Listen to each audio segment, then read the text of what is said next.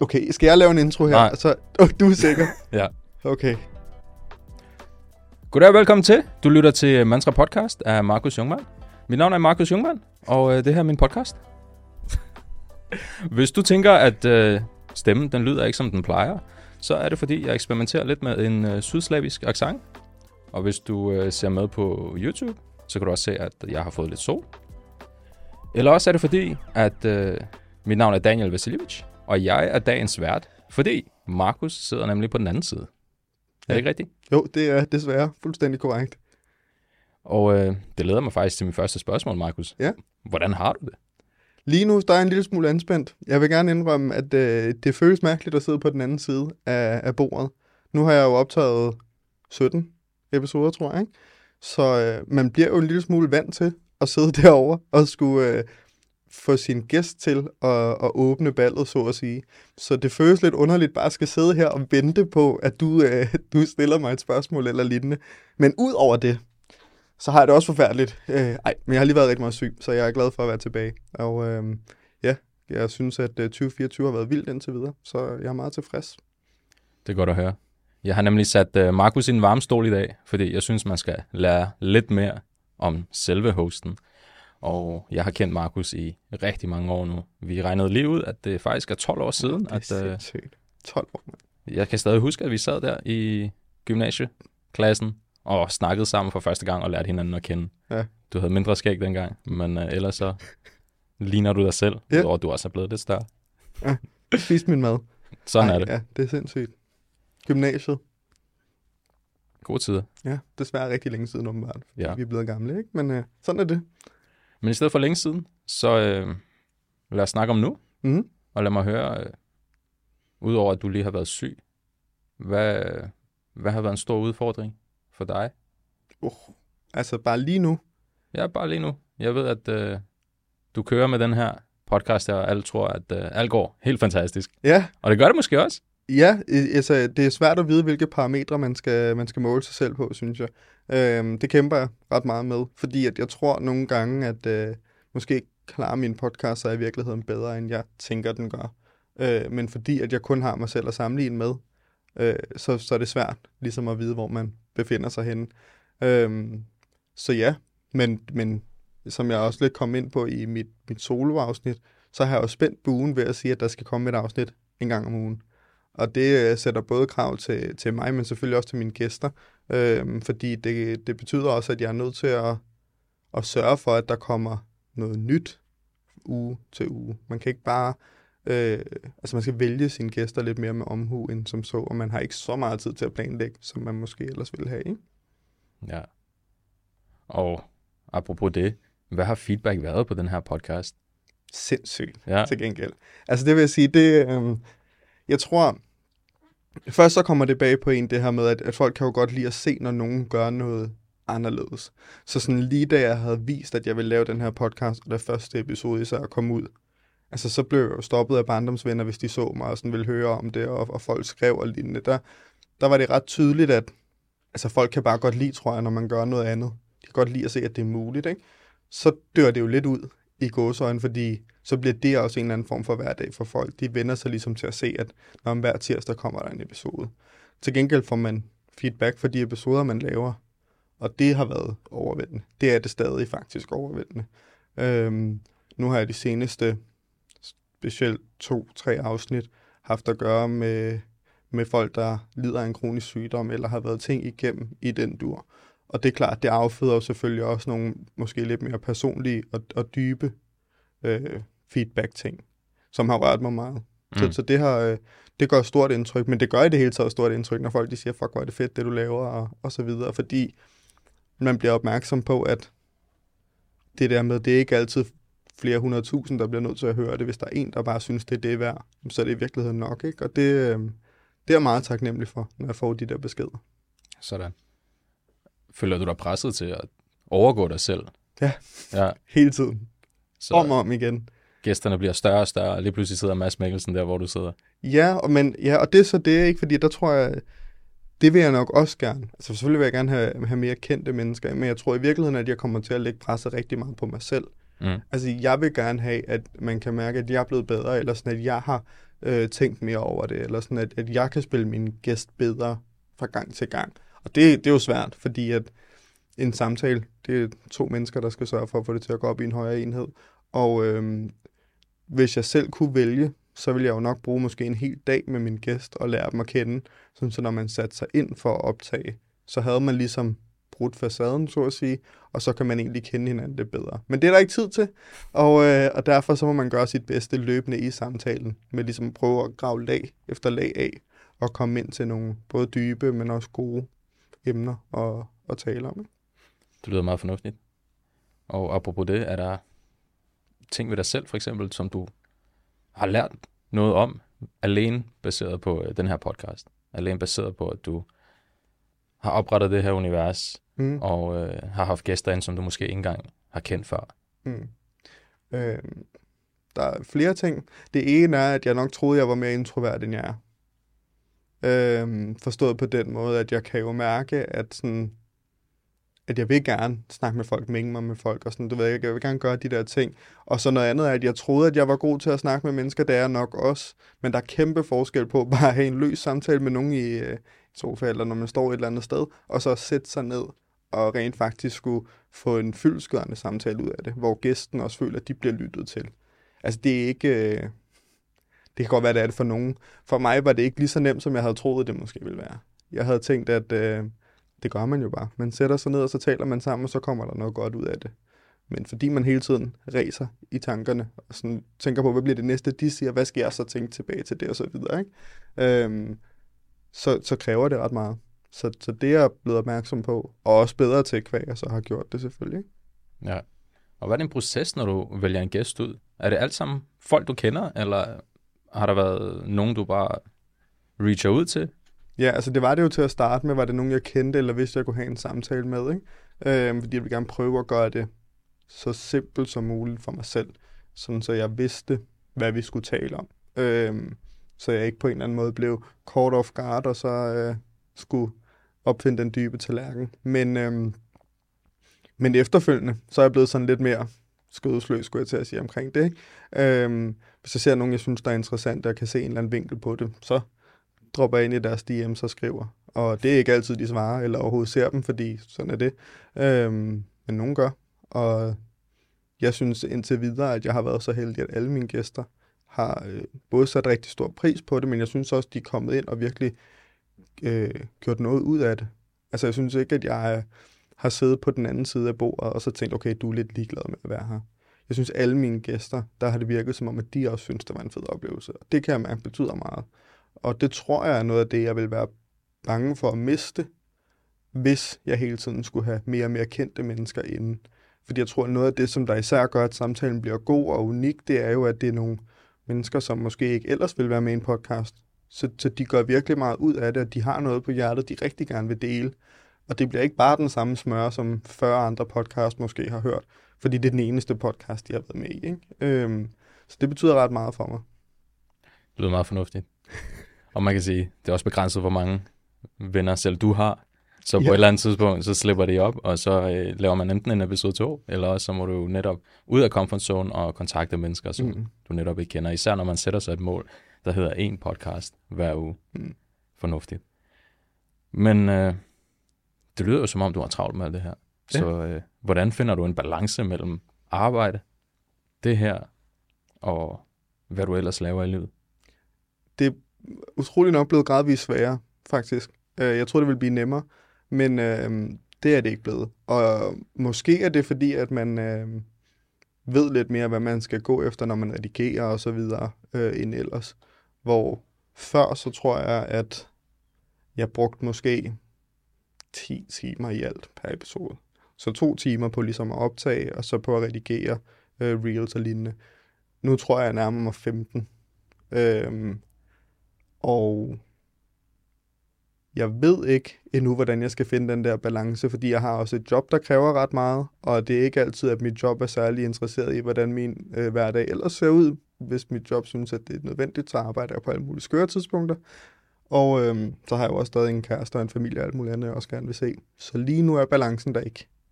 Jeg håber på et tidspunkt, at øh, podcasten bliver gåsøjne så stor, at man kunne have nogen til at hjælpe med det administrative kunne rigtig godt tænke mig at slippe for at skulle booke folk ind. Fordi det er nok det, der kræver mest op til, uden at man får nogen gevinst af det. Øhm, fordi du skriver til en masse mennesker, og du gør dig ret umage med, hvad du gerne vil med dem, men de kan sagtens bare aflyse fra den ene dag til den anden, eller lignende. Og så har du siddet og brugt rigtig meget energi på ingenting. Så hvis jeg på nogen måde kan nå til et punkt, hvor der var en eller anden, der tog sig af det administrative, så tror jeg, at mit øh, uh, work-life balance vil uh, gavne rigtig meget af det. Helt sikkert. Må ikke det kommer snart? det ved jeg ikke, jeg håber. Har du øh, lagt mærke til eller hørt om, om folk, der lytter med, som du faktisk ikke kender? Ja. Ja? Ja, altså ret mange faktisk. Fantastisk. Øh, ja, jeg tror, det er nok det, det positive ved, at, øh, at jeg lynhurtigt vidste, at der skulle laves så meget content kvæg, hvorfor jeg også valgte her selvfølgelig. Fordi man kan jo sagtens bare lave en podcast uden at filme det. Ja. Øh, det vil jo være nemt, som du selv ved. Men det var ret vigtigt for mig at vide, at, at hvis jeg skulle gøre noget af det, jeg var bare en lille smule god til, så var det at få det ud på nogle sociale medier. Og det betyder også, at der er mennesker, som jeg ikke kender, som ser det.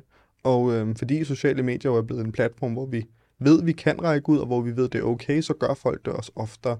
Så sådan, det er nemmere for folk, tror jeg, bare at sige det, end hvis vi så hinanden i virkeligheden. Så vil de nok ikke altid komme hen og sige, fedt afsnit, du ved. Men, øh, men det gør man jo på de sociale medier. Man ser et klip, der har gjort indtryk eller lignende, og så skriver folk.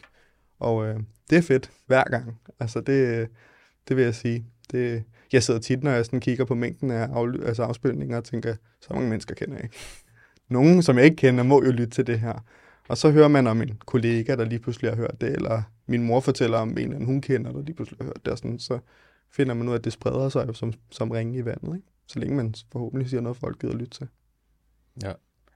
Og med alt det her, du har gang i, har du så nogle mentorer, som, som du går til, når du har spørgsmål, eller måske folk, der bare inspirerer dig til at fortsætte? Ja. Altså først og fremmest har jeg min kæreste, fordi hun er pisselig glad med mine følelser langt hen ad vejen. Så hun skal nok sige det, øh, hun skal nok sige det øh, ja, som det er.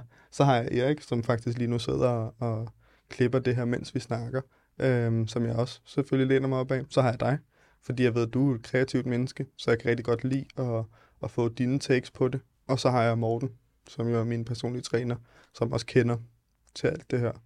Øh, det er nok dem, jeg ligesom læner mig op af. Øh, og så har jeg tidligere, altså Christian og Nikolaj for eksempel, dem bruger jeg ret meget tid på at få feedback fra, fordi at, øh, de er også nogle mennesker, som vil sige det, som det er. Og det, det sætter jeg meget utrolig stor pris på. Fedt. Ja. I så fald, nu hedder podcasten Mantra. Er der mantraer, du ikke har delt med os endnu, men som du rigtig gerne vil dele? Det kan også være, det er deres mantra. Mm. Altså, nu er jeg jo den øh, eftertænksomme type, tror jeg godt, man kan kalde mig, uden at træde nogen overtagerne. Og det vil sige, at, at der er rigtig mange sætninger og lignende, som har, har sat sig fast i, i gennem årene. Øhm, jeg tror især, fordi måden, jeg skriver digte på, det er meget hængt op på, at jeg får en eller anden sætning, som jeg tænker, den sidder bare, og så bygger jeg ligesom op på det. Så har det altid øh, været sådan for mig. Men forskellen for mig, tror jeg, er, at når jeg tænker mantra, så er det noget, som jeg, jeg kan sige til mig selv om og om igen. Hvor at det, som der er, når jeg skriver digte, det er, at så vil jeg gerne have en eller anden følelse ud, som den her ene sætning beskriver, og så kan jeg ligesom komme videre. Øhm jeg tror stadig, at Memento Mori nok er det mantra, som har størst indvirkning på mig fordi at det jo bare er, husk du skal dø. Øhm, og det kan man ligesom gøre til sit eget, fordi det, der er ikke rigtig nogen vedhæng med. Så hvad det betyder for mig, behøver ikke være det samme som det, det betyder for dig. Og det kan jeg rigtig godt lide. Øhm, ja. Jeg tror i det hele taget, ting, der omhandler døden, øh, er jeg på en eller anden måde ret øh, betaget af. Fordi jeg tror, at der kommer et naturligt punkt, hvor vi ikke længere er bange for at dø. Og øh, jeg, kunne godt, jeg kan godt lide at være opmærksom på, hvornår man det punkt kommer. Jeg er der i hvert fald ikke endnu, øh, men jeg er ret sikker på, at der kommer et tidspunkt, hvor at jeg føler, at ikke at jeg er midt af livet på den måde, men at jeg godt forstår, at det er en forudsætning for at leve. At den ene ikke kan fungere uden den anden. Øh, så sådan, det tror jeg, at jeg bruger ret meget tid på. Men også for at sige til mig selv, at det værste, der kan ske, er, at du dør. Hvis du ikke er død endnu, så så går det nok. Så kan vi forhåbentlig komme videre derfra. Øhm, som på en eller anden måde ligesom at komme videre, ikke? Ja, ikke dårligt. Man kan jo sige, jeg forstår i hvert fald vigtigheden af, af at, eller rettere, jeg, jeg ved, at du synes, den er vigtig. Ja. Især når du ligesom har valgt at få den tatoveret. Jeg var der den dag, og det var en fantastisk oplevelse. Um, Føj for helvede. jeg vil også have spurgt dig om, om du netop er på det punkt, hvor du ved, at du skal dø på et eller andet tidspunkt, eller om du ikke frygter den. Um, jeg tror, jeg er samme sted som dig. Og jeg kan godt se det for mig, det her med på et eller andet tidspunkt, så accepterer vi det, Mm. mm. eller ved, at det kommer. Ja. Det er lidt ligesom sidste sang på en koncert. Vi ved, det er den sidste sang. Det er det perfekte sted at slutte af. Mm. Ja, lige præcis. Og så tror jeg også, det er det her med, at jeg tror i det hele taget, at frygten for at dø ofte er hængt op på frygten for at blive glemt. Og øh, et eller andet sted, så tror jeg, at jeg gør så meget som muligt. Øh, det synes jeg i hvert fald selv, at jeg gør, og jeg kommer til at fortsætte med at gøre så meget som muligt for mine nærmeste, så, så de ved, altså uanset hvad der skulle ske, at, at jeg altid har holdt af dem og elsket dem. Øh, men faktum er, at jo, du skal ikke mere end tre generationer væk, så kan folk nok ikke huske mig. Så sådan, der er ikke nogen grund til at blive bange for, altså være bange for at blive glemt, fordi det bliver vi alle sammen. Så sådan, du ved, ja, der er mange tværæggede ting ved, ved livet. Det, det er skønt, men det er selvfølgelig også hårdt. Nu vi snakker om fremtiden, og lidt mindre om døden. Hvad er det store mål for den her podcast i virkeligheden? Det største mål, Ja, lad os høre det største mål det største mål vil helt klart være, og, øhm, at det havde spredt sig så meget, så man kunne komme ud og tale med folk på global plan om deres, hvad skal man sige, bump på vejen, struggles, positive ting.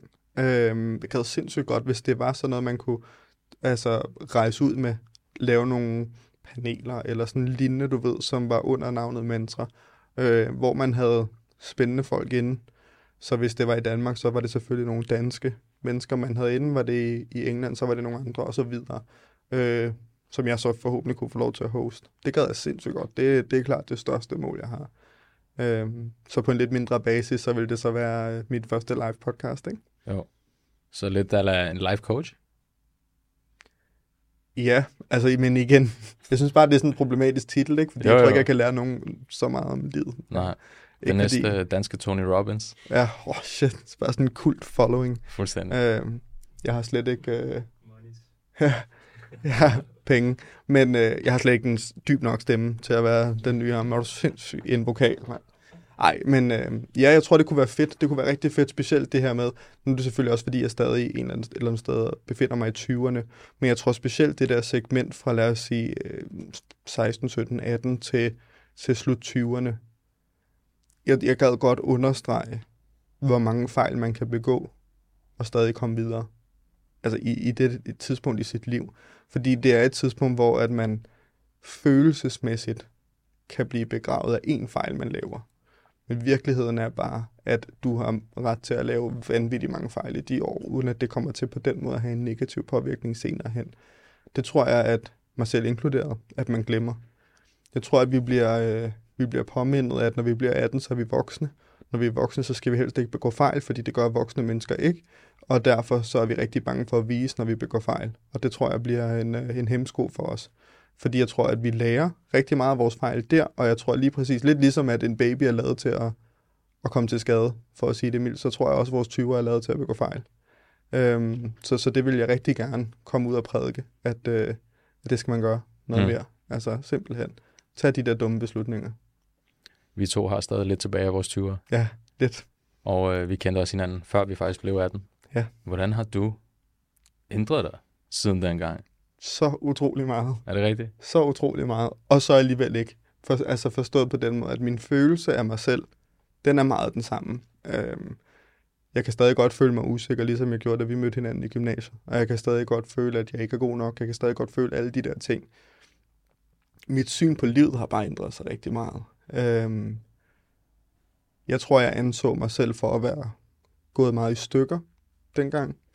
Jeg tror ikke, jeg følte mig helt, og jeg tror egentlig heller ikke, at jeg troede på, at jeg nogensinde ville blive det. Jeg tror hele tiden, jeg jagtede nogen, der kunne hjælpe mig med det, Men når så jeg ligesom var i nærheden af det, så ville jeg måske også gerne væk fra det, fordi det, der sker, er jo, så bliver man opmærksom på de fejl og mangler, man enten selv har eller har oplevet i sit liv. Og så bliver man bange, og så smutter man igen. Så jeg tror, noget af det, som, som der er en radikal forskel, det er min ro.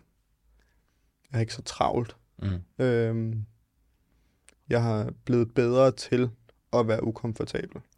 Det, det lyder også, som om du har taget magten tilbage, hvis man kan sige det sådan. Du skylder det ikke på øh, noget andet, Mm. om, om det er forældre, eller religion, eller øh, din akillescene, som, Ja. som du snakkede om en gang.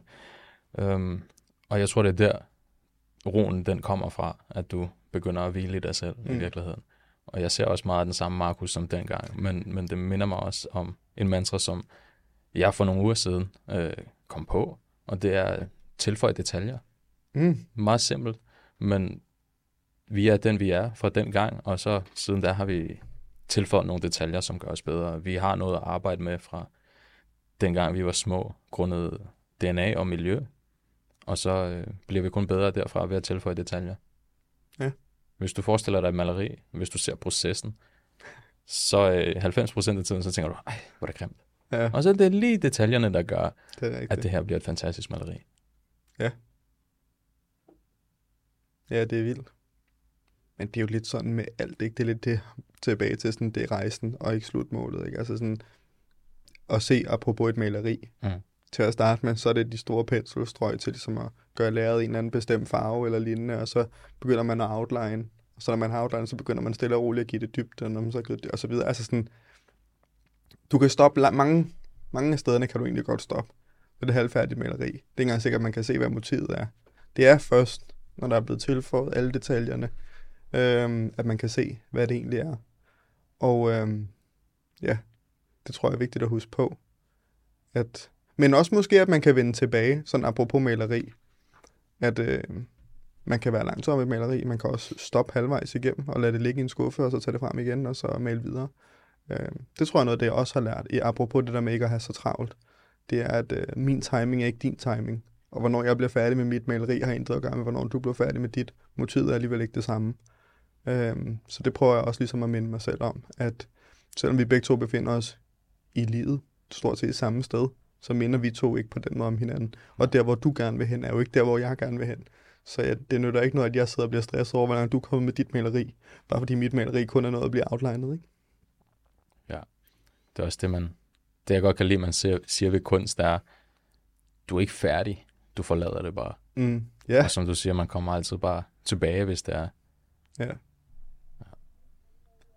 Ja, det er jo det. Men det er også igen, det er ligesom med, med tatoveringen. Altså hvis du hele tiden venter med at blive tatoveret, så kommer der et nyt motiv, og et nyt motiv, og et nyt motiv. Fordi det er livet, der dikterer, hvad du gerne vil have tatoveret. Mm. Og du aner det jo ikke, når du står der. Du ved ikke, hvordan dit liv kommer til at se ud et år efter. Og derfor ved du heller ikke, hvilken tatovering det er, du gerne vil have. Så medmindre man får tatovering i det pågældende øjeblik, så kommer det til at ændre sig. Markus, hvad, hvad for en tatovering vil du gerne have lige nu? Lige nu, lige nu vil jeg rigtig gerne have øh, hele den her arm, som ingen, man ikke kan se, medmindre man er på YouTube, men den kunne jeg godt tænke mig at få dækket med sådan noget, øh, nogle lines og noget forskelligt. Ja, Jeg ved ikke, hvad den hedder, den type stil, øh, den type, men den stil. Øh, men jeg så en øh, tatovør i Aarhus, som øh, hun er sindssygt god til det. Og øh, det kunne jeg godt tænke mig, og jeg ved ikke hvorfor. Det Nej, bare du ved ikke, hvor følelsen kommer fra, eller... Nej, der er noget abstrakt over det, uden at jeg... Altså sådan, det behøver ikke sige noget for andre, det kunne godt bare sige noget for mig. Og jeg tror, med min højre side af armen, du kan ligesom se, hvad det hele er. Og det er ikke det samme som, at du kan se, hvad det betyder for mig, men du har en idé om, om temaet. Jeg tror godt, jeg kan lide det med den anden, at det vil bare være mig, der vidste, hvad den betød. Det kan jeg meget godt lide. Ja. Hvad sker der, hvis, øhm, hvis du får noget tatoveret, og så du finder ud af, ej, det skulle være noget andet. Har du nogensinde haft den følelse? At Nej. Du, nej, du har aldrig fortrudt, vel? Det har jeg ikke. Men det er, fordi jeg altid har gået ind med den tanke, jeg lige har sagt før, ikke? Ja. Øhm, og så tror jeg, ja, det lyder jo selvfølgelig også fuldstændig åndssvagt, men lidt ligesom med mit hår. Altså, det er bare en tatovering. Og, og det ved jeg godt, at der vil være mange, der ikke synes, fordi du skal have den hele livet, og selvfølgelig det skal jeg også. Men altså, min krop var ikke perfekt, inden den fik en tatovering. Og altså, det går nok, hvis tatoveringen heller ikke er helt perfekt. Øhm, det er nu engang min tatovering, ligesom det nu engang var min krop, uanset hvad. Så derfor så kan det sådan set være lidt ligegyldigt. Øhm, jeg kan godt nogle gange blive lidt irriteret over, at jeg valgte at blive tatoveret på, mit, øh, på min læg. Men det er fordi, det går for mig hvor sjældent, man ser den, når det er vinter. Og eftersom vi ligesom bor i Danmark, så har jeg shorts på måske to måneder om året, hvor jeg kan se den, og resten af tiden glemmer jeg lidt, at jeg har en tatovering. Så det, det er det eneste. Viste du den frem, da du var i, øh, i Tyskland forleden? Øh, nej, det var 7 grader og øh, regnvejr halvdelen af tiden. Så det er ikke bedre dernede? Nej. Men øh, jeg ved, du kan lide det her med at rejse. Det må man sige. Ja. Og hvordan har du ændret dig som person ved at rejse mere? Jeg tror, en af de ting, som jeg har følt mig allermest frarådet, da jeg var barn, det var det her med, når folk kom tilbage efter sommerferie og fortalte, hvor de var rejst hen. Jeg kan huske, når man sad der, så sad man den der dumme hestesko, man altid havde i folkeskolen i gamle dage. Og så talte man selvfølgelig, hvornår det blev ens tur. Og øh, der var ikke så meget af det, da jeg gik på Grøntofte-skolen. Der synes jeg egentlig ikke, at det var... Altså, der havde folk meget den samme øh, sommerferie. Der var ikke så mange, der rejste. Men jeg kan huske, at jeg tænkte, da jeg kom til Østerhøj, hold kæft, folk må have penge her. Fordi jeg alle sammen var ude at rejse her til sommer. Og øh, det synes jeg faktisk var lidt hårdt, fordi jeg sådan... Hold kæft, hvor må man lære meget, når man er ude i verden, og når man ser andre kulturer, og når man, når man ser kunst og sådan noget. Så det at få lov at gøre det nu, og sådan frit kan bare rejse i morgen, hvis det er det, jeg vil. Det betyder rigtig meget bare for mig personligt at have den mulighed. Det gør en kæmpe forskel for mig. Og så er jeg totalt nørdet i forhold til at, at opleve ting. Jeg ved ikke, jeg er ikke så god til de der charterferier, tror jeg. Ikke, at jeg har prøvet det. Men øh, jeg kan godt lide at gå en masse skridt. Jeg kan godt lide at mærke stemningen i en by, og godt lide det her med at opleve deres kunst. Øh, og spise deres mad er nok også noget af det. Altså, jeg elsker mad, og jeg har altid tænkt, det er fint nok at kunne lave det derhjemme, men tænk at kunne spise det der, hvor det stammer fra. Altså hold kæft, så bliver det lækkert, ikke? Så, øhm, så det har ændret meget for mig i den forstand, at jeg har fået indfriet noget, jeg måske længe havde følt et behov for, ikke? Ja. Og din måde at rejse på er mere tage ind til byerne? Ja. Eller Ja, jeg, jeg, jeg kan ikke, altså, det, det, det tror, hmm, det er svært, ikke? Men øhm, jeg vil nok gerne have, hvis vi snakker en sommerferie, lad os sige det efter en hektisk altså arbejdstid for eksempel, så tror jeg, at det vil være meget rart for mig at have de der fem dage, hvor jeg bare lige kan wind down. Men derfra og efter, eller, eller før, øhm, så vil jeg gerne nå at opleve noget, fordi jeg vil gerne have, at når jeg kommer tilbage, så er jeg blevet udfordret på en eller anden måde. Enten i måden, jeg tænker på, eller de kulturer, jeg har mødt, eller sådan bare tankerne. Altså for eksempel det her med at gå i, i Berlin, hvor jeg lige har været. Det er jo altid interessant for mig, synes jeg, at, at gå og tænke over, hvordan de differentierer sig fra os, altså hvordan de er anderledes. Og noget af det, som jeg især brugt ret meget tid på at tænke over, det er i Tyskland, det er det her med, hvordan ser de, øh, altså den generation, der er nu, hvordan oplever de tankerne om 2. verdenskrig? Fordi noget af det, som jeg, jeg bare tænker ret meget over, det er, at det må, der må komme en generation på et tidspunkt, som vil synes, det er hårdt at blive ved med at blive påduttet noget, de på ingen måde har kendskab til eller lignende. Og jeg forstår selvfølgelig godt øh, det her med, at, at dem, der glemmer historien, er dømt til at, at begå den igen. Men jeg tror også, der kommer et tidspunkt, hvor at der, vil, der vil være en mængde af befolkningen, som sidder og tænker, det er vigtigt, at jeg ved noget om det, men så behøver jeg heller ikke mere end det.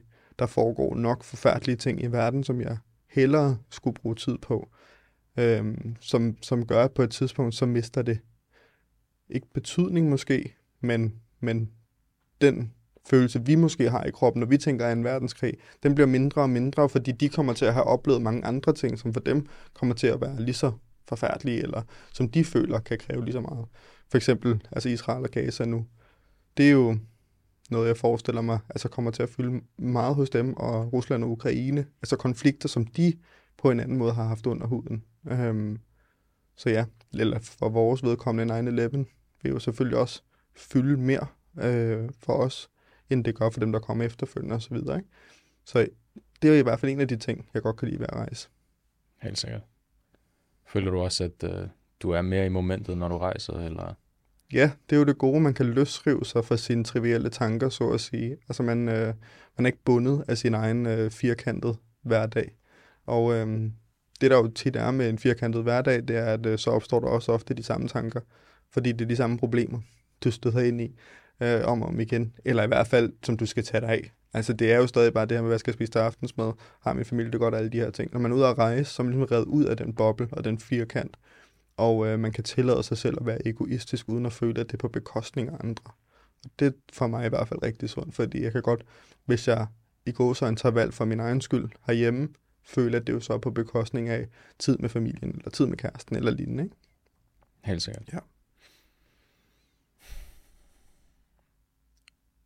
Ja, som du kom ind på, altså det lyder som om du ved, at der sker rigtig mange forskellige ting i verden. Hver land har hver deres ting. Er det noget, der påvirker dig? Eller rettere, hvordan ser du dig selv i virkeligheden? Ser du dig mere som... Har du mere et positivt eller negativt mindset? Jeg var jo i Monte i sommer, Ja. Montenegro, og øhm, jeg bliver jo kaldt en celiak. Og øh, det kan du jo få lov til at fortælle folk, hvad det betyder. Men inden du gør det, så kan jeg bare lige pådutte nogle ord, og så kan du bagefter sige, hvad det betyder. Men jeg tror, at det, som jeg fandt ud af, det er, at det simple liv tiltaler mig mere, end jeg måske nok havde regnet med, at det ville. Øh, at stå tidligt op om morgenen og se solen stå op og høre fuglekvideren og øh, vide, at man hjælper til. Altså sådan helt nærliggende, sådan, nu hjælper jeg med at gøre det her, sådan, så vi kan få det her produkt lige om lidt, og så videre, øh, gjorde sindssygt stort indtryk på mig. Øh, det troede jeg jo ikke ville være tiltalende for mig. Jeg tænkte, at det vil jeg, altså mine tanker ville køre for meget, jeg ville tænke på alt for meget andet, men der skete det lige præcis modsatte. Jeg kunne mærke, hvordan jeg kunne slappe af på en helt anden måde.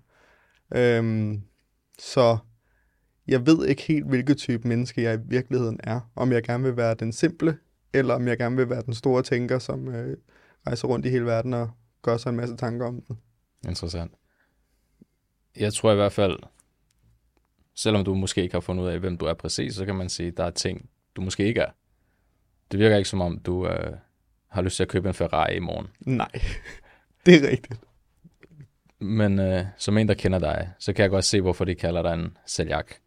Og det er, fordi jeg godt kan se for mig selv, at du godt kan lide natur, og sidde med en bog og læse i, på en dejlig dag. Og sælgak, det er, det er en landmand. Og jeg kan godt se mig selv, øh, eller jeg kan godt se et billede af dig, der dyrker jorden. Og Ja. måske får nogle tomater til at vokse Præcis. i virkeligheden. Er det blevet lidt en drøm? Det har jeg i hvert fald fundet ud af, at jeg tror, jeg vil rigtig gerne have alle de andre ting her. Jeg vil rigtig gerne også, øh, altså nu siger jeg, at jeg føler mig nutid, men jeg vil selvfølgelig også gerne gøre mig tanker om alle de ting, der foregår i verden. Men jeg kan godt mærke, at hvis der er 12 måneder af mit år, og jeg skal selvfølgelig også arbejde en del af tiden, så vil jeg i hvert fald gerne have tre måneder, som måske er fokuseret på det. Øh, det vil jeg synes var en nødvendighed. Ikke lige nu, i mine 20'ere nødvendigvis, men øh, jeg gad godt, at, at der kom et tidspunkt, hvor at, øh, at minimum tre måneder af mit liv foregik på den måde Mm. nede i gear. Fordi det er en anden ro. Og øhm, jeg er ikke så god til at stoppe mine egne tanker. Og det at få hjælp af bare at være til stede på den måde, vil jo gøre det nemmere for mig. Og så kan jeg også bedre, tror jeg, være bedre i de resterende måneder. Være bedre i mit arbejde, være bedre til at måske gøre mig nogle andre tanker, ikke? Jeg tror også helt sikkert, der, det er i hvert fald min teori, at tingene begynder at gå hurtigere, og mange af os får lidt for meget af det, og har brug for den her tid, hvor vi afkobler. Og jeg tror, jo hurtigere det går, jo mere tid får vi brug for. Som du siger, tre måneder. Må ikke det bliver mere? Det er senere? sikkert, hvis jeg har råd til det. altså, jamen det, ja, det, det tror jeg bestemt. Jeg, øh, jeg tror, det, det, det, det er jo svært at spå, hvordan øh, verden kommer til at se ud, men jeg tror, noget af det, som det især kommer af, for mit vedkommende, det er jo det her med, at øh, da vi skulle vælge uddannelse, og selvfølgelig også stadig der, hvor vi er, så var keyword ligesom at være omstillingsparat. Man skulle være omstillingsparat hvis nu ude på en arbejdsplads. Man skulle være dynamisk, og man skulle kunne forskellige ting, og man skal kunne være en teamplayer, men man skal også kunne være alene og tænke, og man skal kunne mange forskellige blæksprutte ting på en gang. Og øhm, jeg tror på en eller anden måde, så har vores optimale stressniveau måske også afspejlet en lille smule det, at vi kan godt finde ud af at køre på den her kling, høje klinge, store klinge, længe. Øh, det er vi sikkert ret gode til. Men når så vi skal have en pause, så skal vi også have en pause. Og, og det tror jeg ikke altid, vi er så gode til at, øh, at give os selv endnu. Og der tror jeg, det kan... Der kunne godt komme en fremtid, som du selv siger, hvor jeg kunne forestille mig, at der var flere og flere, som måske holdt længerevarende ferier, for så at arbejde mere intenst i din resterende tid. Eller gøre ligesom nu det her med fire dages arbejdsuge. Fordi man så er, så er man på på i de fire dage. Men så holder man også fri. Øhm, det tror jeg helt sikkert. Er du god til at holde fri? Nej. Holder du nogensinde Det- fri? Det gør jeg jo, fordi det skal jeg jo. Ja. Men, øhm, og det er ikke min vil jeg bare sige, det er ikke min arbejdsskyld, at jeg ikke er god til at holde fri. Det er mig selv, det er 100% mig selv. Jeg vil gerne blive bedre, og øh, jeg ved, at jeg er i et felt, hvor jeg på ingen måde er stærk øh, teknisk jo, eller lignende. Og det vil sige, at jeg synes tit, jeg har fejl og mangler, som jeg gerne vil forbedre. Og man bliver kun rigtig god af at blive ved med at gøre det, men der er også tanker lignende, man selv kan gøre. Og det, som jeg har svært ved i PT, det er det her med, hvad kan jeg selv gøre anderledes? Hvad har jeg behov for ligesom at arbejde på i mit arbejde? Og øh, lige nu tror jeg hele tiden, at jeg selv kan fikse det. At jeg selv kan blive bedre. Hvilket betyder, at når jeg har fri fra arbejde, så føler jeg, at jeg skal lave noget, der hjælper mig med at blive bedre til mit arbejde. Men jeg begynder stille og roligt at arbejde mig hen imod, at det kræver, at jeg arbejder mere, når jeg arbejder, før jeg kan blive bedre. Jeg kan ikke bare sidde herhjemme og sige, nu skal jeg blive bedre til det her, det her, det her, og så tro, det sker. Og der er heller ikke et kursus, jeg kan tage direkte, som gør mig bedre. Det er bare erfaring, og det får jeg ved at gøre det. Ikke? Så, så nej, det er jeg ikke så god til, men det arbejder jeg på. Fedt. Jeg kan relatere til rigtig meget af det, og derfor tænker jeg også, har du en hemmelighed til, hvordan man ikke får stress? Ja, jeg har, det, har, ja, det har jeg. Er det noget, du vil dele med dine lyttere? Men jeg ved ikke, om det er en hemmelighed. Jeg tror, alle ved det. Jeg tror bare, folk de glemmer det, eller også så vælger de at undlade det, når de taler til sig selv. Øh, mit første råd er selvfølgelig, at du skal være glad for det, du laver. Jeg forstår godt, at der er dele af ens arbejde, der ikke behøver at gøre en glad. Man behøver ikke engang altid at være glad for at tage på arbejde. Men der skal være en håndgribelig præmie i det, du laver hver dag. Det skal, fordi noget af det, som der virkelig kan give en stress, det er, hvis du ved, at jeg er nødt til at arbejde fire uger, før der kommer et slutprodukt, hvor jeg kan få mig en lille smule anerkendelse, eller føle, at jeg er god, eller slappe af. Øhm, der er du nødt til at sørge for, synes jeg selv, at der er præmier i godsøjne, at der er en gevinst efter hver endt arbejdsdag. Det behøver jo ikke have noget at gøre med selve det du, projekt, du arbejder på, eller lignende, men det er vigtigt, at du øh, ser dig omkring, for at se den der anerkendelse, som, som man har brug for. Fordi vi kan alle sammen arbejde hårdt, men vi bliver først rigtig gode til vores arbejde, når vi kan lide det, vi laver. Så man skal lige have en lille chokoladebar efter arbejdsdagen. Jeg er sådan set lidt lige, altså, men for mig, så kan det, det kan være så simpelt som at have hjulpet en kollega.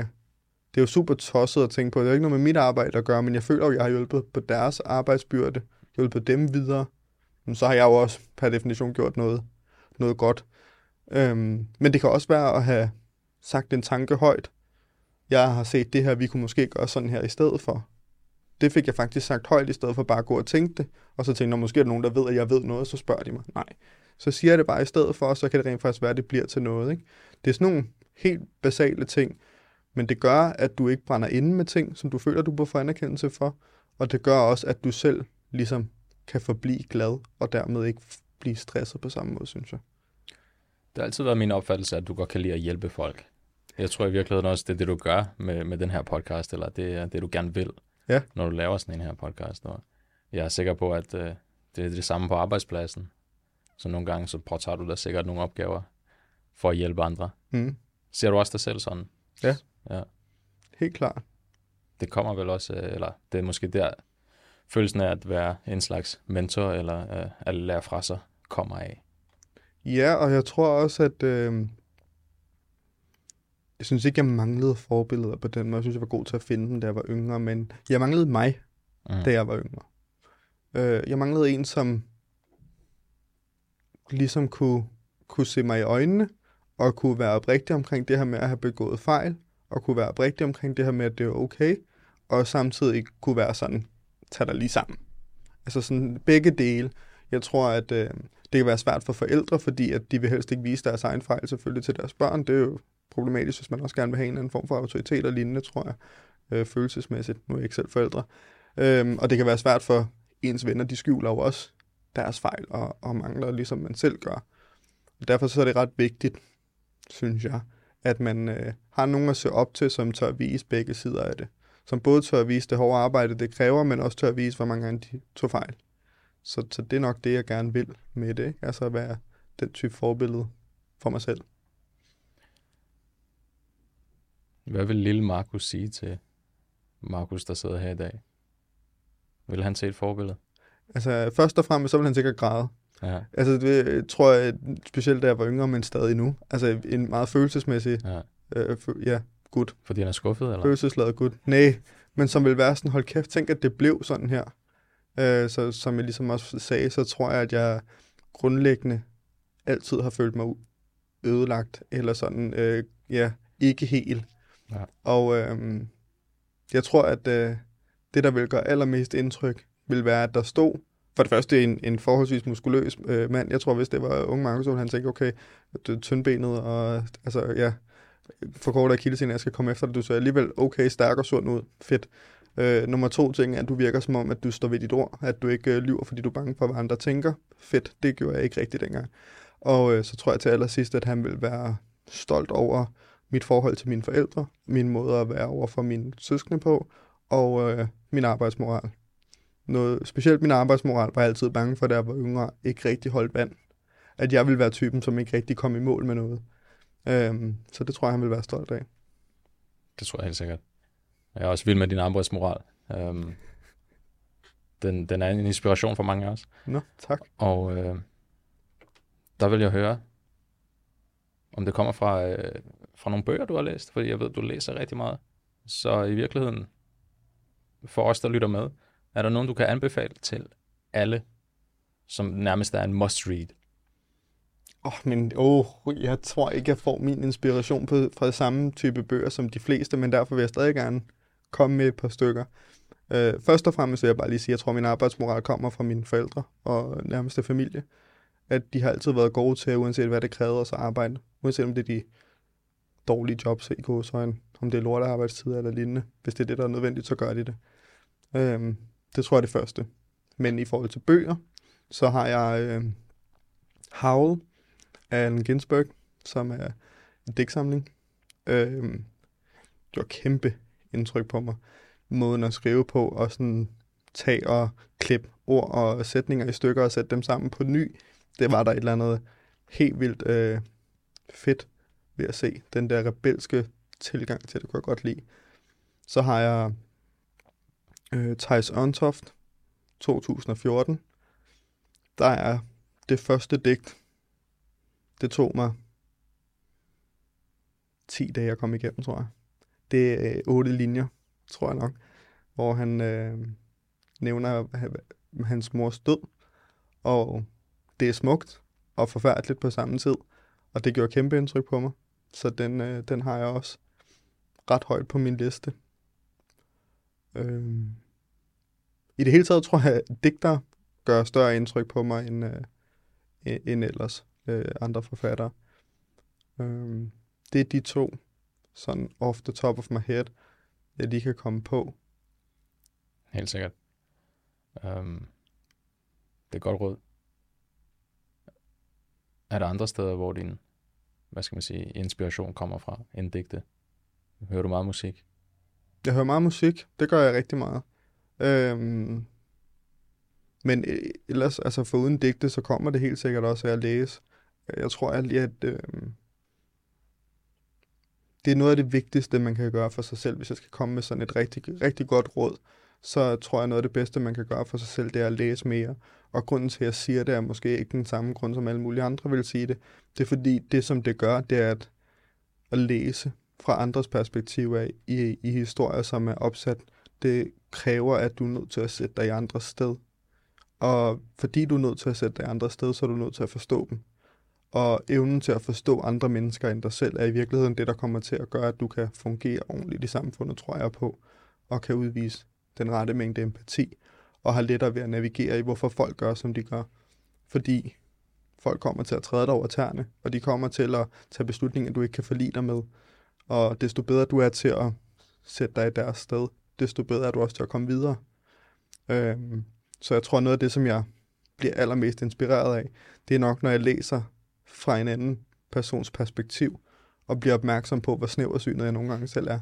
Ja. Altså, hvor, hvor nemt man kan se verden på en anden måde, end jeg gør, til trods for, at jeg selv synes, jeg ser verden rimelig fint. Altså, så der, skal der ikke særlig meget til, før man afviger fra måden, jeg ser det på. Ikke? Analyserer du meget de her digte, når du læser? Og nu tog det 10 dage, så det lyder lidt som om, at uh, du sad med en blyant og, og skrev samtidig, eller hvordan? Det, øh, det er en 50-50 mellem at være handlingslammet i forhold til, hvorfor kan jeg ikke skrive så god poesi og digte, tror jeg, hvis jeg skal være helt ærlig. Øh, sådan lidt mindre værtskompleks. Og øh, dels så er det fordi, at, at jeg synes, det er forunderligt, hvor få ord, der skal til at vælte ens verden nogle gange. Hvis det, hvis det bare er på det rigtige tidspunkt, så skal der nærmest ikke mere end en sætning til. Og det er jo lige meget om det er musik, eller, digte, eller folk, der bare siger noget til dig. Men sådan, hvis det passer overens med et bestemt tidspunkt i dit liv, så er det bare nok. Altså, der skal ikke mere til, før du pludselig kan gå i en anden retning. Det har jeg altid synes var sygt inspirerende. Fedt. Ja, virkelig. Jeg har haft rigtig mange rapid fire random questions til dig. Ja. Og jeg har endnu en til dig her. Hvis du blev død i morgen, Markus. Ja. Hvad er det sidste band, du får lov til at lytte til i aften?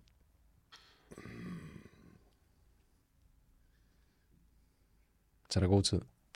Jeg har ikke travlt. Bon Iver. Bon Iver? Ja. Hvorfor? Jeg tror igen, det er det der med få ord og den rigtige type melodi, uden nogen måske reel kontekst, hvor man bare lægger alt over på lytteren i forhold til, hvad det kommer til at betyde for dem. At du skal nærmest selv tænke dig til, hvorfor er det, at han siger og spiller, som han gør med det her lige nu. Øhm, ja, det, øhm, han er den typen af kunstner, som jeg ikke kan lytte til hele tiden, men som jeg altid vender tilbage til, hvis jeg har brug for lige at falde til ro, eller tænke en ekstra gang over noget eller lignende. Og derfor så tror jeg, det vil være passende, at det var ham, jeg lyttede til som det sidste, inden jeg blev, ja, tragisk døv. Hvor lang tid skulle koncerten vare? For evigt. For evigt. En aften, der var for evigt. Ja. Ja. ja, det vil jeg sige. Fantastisk. Jeg tror aldrig, jeg bliver træt af det. Øh, jeg er ret sikker på, at den sang, der hedder Restacks, den har jeg nok hørt for ja. evigt. Øh, jeg kan huske, der var et tidspunkt, hvor jeg tror, det var den eneste sang, jeg hørte i tre dage. Så. Er der et spørgsmål, du er sur på mig over ikke at have stillet endnu? Nej, det tror jeg ikke. Jeg har været ret øh, imponeret over, hvor hurtigt jeg selv har svaret på spørgsmål, jeg ikke vidste, jeg ville blive stillet. Sådan. Øhm, men så derfor så tror jeg også, at jeg ret hurtigt bare sådan sænkede skuldrene og tænkte, du må bare skyde afsted. Så jeg har ikke rigtig påduttet dig at skulle spørge om noget specifikt. Øhm, så, så det tror jeg faktisk ikke. Godt at høre. Jamen, øh, jeg håber, I nød at øh, høre Markus Ja. tale lidt, håber jeg. og håber, at øh, I fik nogle indsigter i, hvem Markus er. Og så håber jeg, at øh, han får øh, al den succes, han gerne vil have i fremtiden. Tak. Og øh, sidst, men ikke mindst, denne podcast er sponsoreret af ikke nogen. Så hvis du har lyst til at sponsorere denne podcast, så kan du sponsorere den ved at skrive til Markus.